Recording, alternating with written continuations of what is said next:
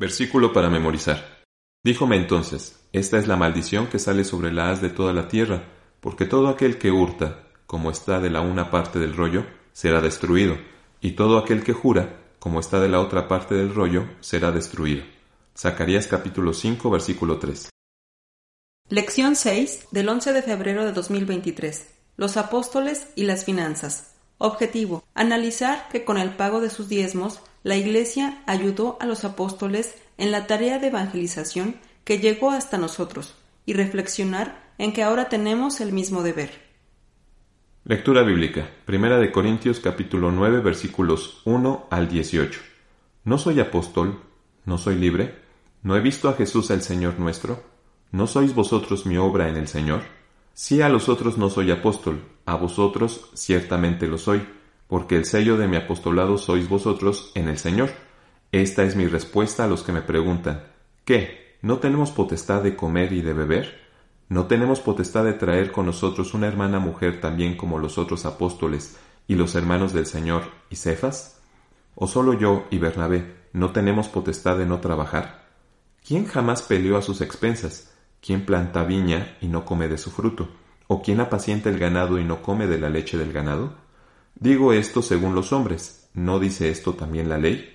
porque en la ley de Moisés está escrito, no pondrás bozal al buey que trilla. ¿Tiene Dios cuidado de los bueyes? ¿O dícelo enteramente por nosotros?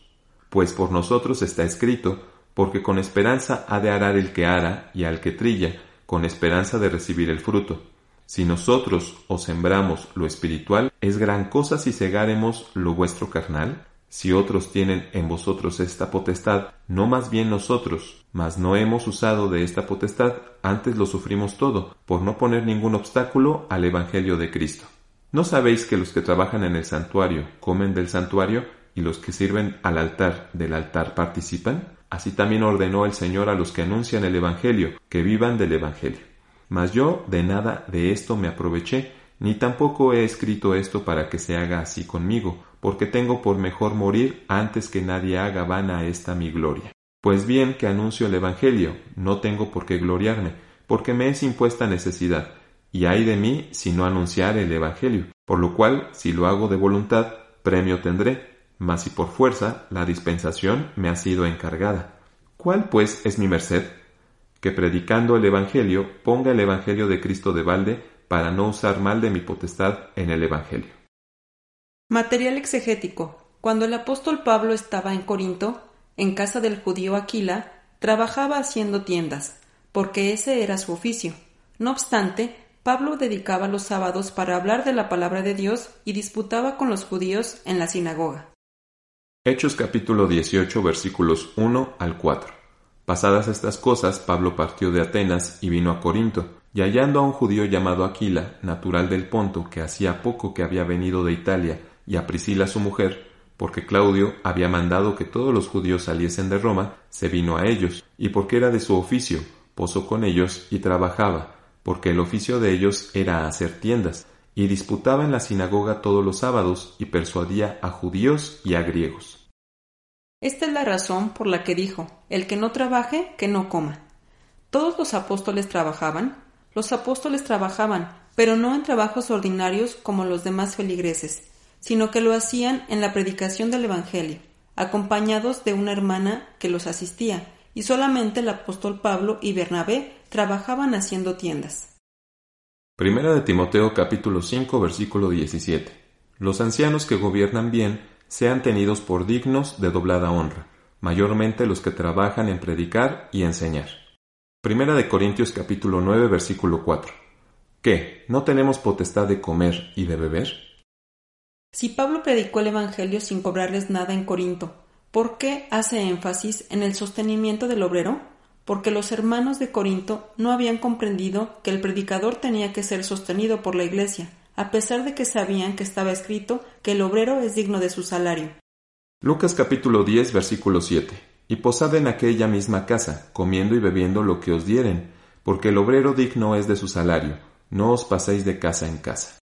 Ahora bien, el apóstol Pablo enfatiza a los hermanos de Corinto que él les habría predicado el Evangelio sin obtener de ellos alguna remuneración económica, pues no era un predicador asalariado. ¿A qué se debe esto? Cuando Pablo estuvo con ellos, no pidió nada de lo que necesitó a la iglesia de Corinto, porque las demás iglesias, en especial las de Macedonia, le dieron su salario y todo lo que le hizo falta. Segunda de Corintios capítulo 11 versículos 7 al 10. Pequé yo humillándome a mí mismo para que vosotros fueseis ensalzados, porque os he predicado el Evangelio de Dios de balde. He despojado las otras iglesias recibiendo salario para ministraros a vosotros, y estando con vosotros y teniendo necesidad, a ninguno fui carga, porque lo que me faltaba suplieron los hermanos que vinieron de Macedonia, y en todo me guardé de seros gravoso y me guardaré. Es la verdad de Cristo en mí, que esta gloria no me será cerrada en las partes de Acaya. ¿Qué dinero era usado para el sostenimiento del ministerio en la edad apostólica? Como Pablo y los demás apóstoles trabajaban en la predicación del Evangelio, y ya que Cristo no anuló el mandamiento del diezmo, las ofrendas y las primicias, estas eran las ayudas que sirvieron para el sostenimiento ministerial, de la misma forma en que sostuvieron al ministerio del Antiguo Testamento, a ese sostenimiento es al que hace referencia el apóstol Pablo en 1 Corintios capítulo 9 versículos 9 al 13. Números capítulo 18 versículo 21. Y aquí yo he dado a los hijos de Leví todos los diezmos en Israel por heredad, por su ministerio, por cuanto ellos sirven en el ministerio del tabernáculo del testimonio. ¿Qué sucede al que detiene las décimas que pertenecen a Dios? El retener los diezmos es calificado como un robo cometido en contra de Dios un robo con maldición y con graves consecuencias. Malaquías capítulo 3 versículos 8 al 10. ¿Robará el hombre a Dios? Pues vosotros me habéis robado, y dijisteis, ¿en qué te hemos robado? Los diezmos y las primicias. Malditos sois con maldición porque vosotros la nación toda me habéis robado. Traed todos los diezmos al alfolí y haya alimento en mi casa. Probadme ahora en esto. Dice Jehová de los ejércitos, si no, os abriré las ventanas de los cielos y vaciaré sobre vosotros bendición hasta que sobreabunde. Al respecto de no cumplir con la ley del diezmo, en una revelación el profeta Zacarías vio un rollo que volaba. Ese rollo representa la maldición que entra en la casa del ladrón y del que jura falsamente en el nombre de Jehová.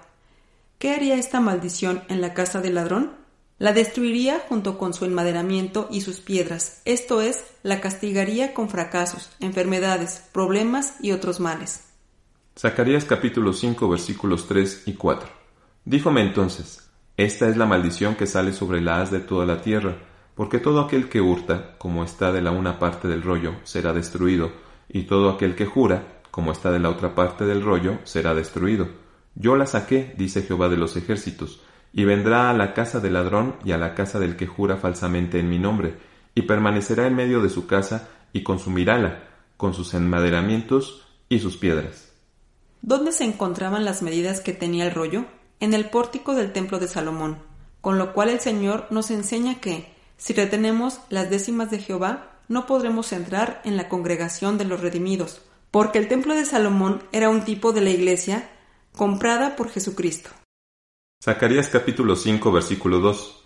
Y díjome, ¿qué ves? Y respondí, veo un rollo que vuela de veinte codos de largo y diez codos de ancho. Primer libro de los Reyes capítulo 6 versículo 3. Y el pórtico delante del templo de la casa de veinte codos de largo, según la anchura de la casa, y su ancho era de diez codos delante de la casa. Primera de Pedro capítulo 2 versículos 4 y 5. Al cual allegándoos piedra viva, reprobada cierto de los hombres, empero elegida de Dios, preciosa, vosotros también como piedras vivas, sed edificados una casa espiritual y un sacerdocio santo, para ofrecer sacrificios espirituales agradables a Dios por Jesucristo. Hebreos capítulo 12 versículos 22 y 23.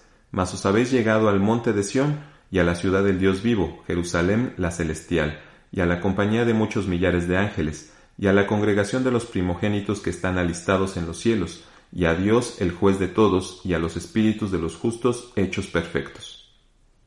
¿Qué diferencia hay entre robar al prójimo y robar a Dios? Primero de Samuel capítulo 2 versículo 25. Si pecare el hombre contra el hombre, los jueces le juzgarán, mas si alguno pecare contra Jehová, ¿quién rogará por él? Mas ellos no oyeron la voz de su padre porque Jehová los quería matar.